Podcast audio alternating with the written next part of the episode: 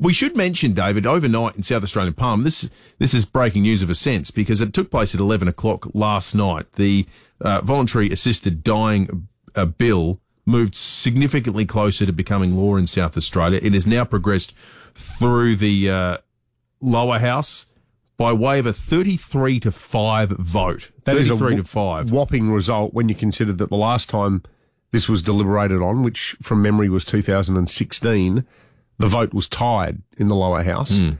And the speaker then, Mick Atkinson, used his casting vote in accordance with convention to uh, knock the bill on its head. 33 to 5, though, shows the extent to which the complexion of the lower house has changed since the last election. There are a lot of anti euthanasia MPs, um, such as Tom Kenyon, who we had on the show Yep. to put the, the no case a few weeks ago. Um, he lost his seat.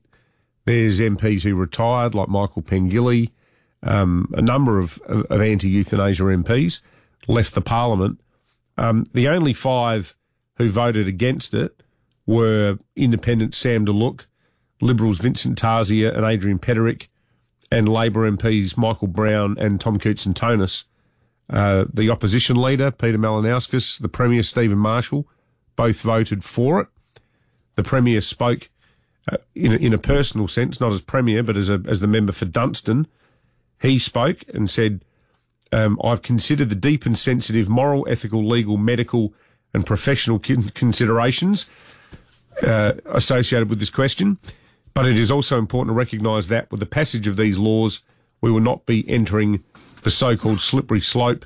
An entirely voluntary choice will be the foundation of assisted dying under these laws, the right to choose a dignified death, to retain control of your life until its end.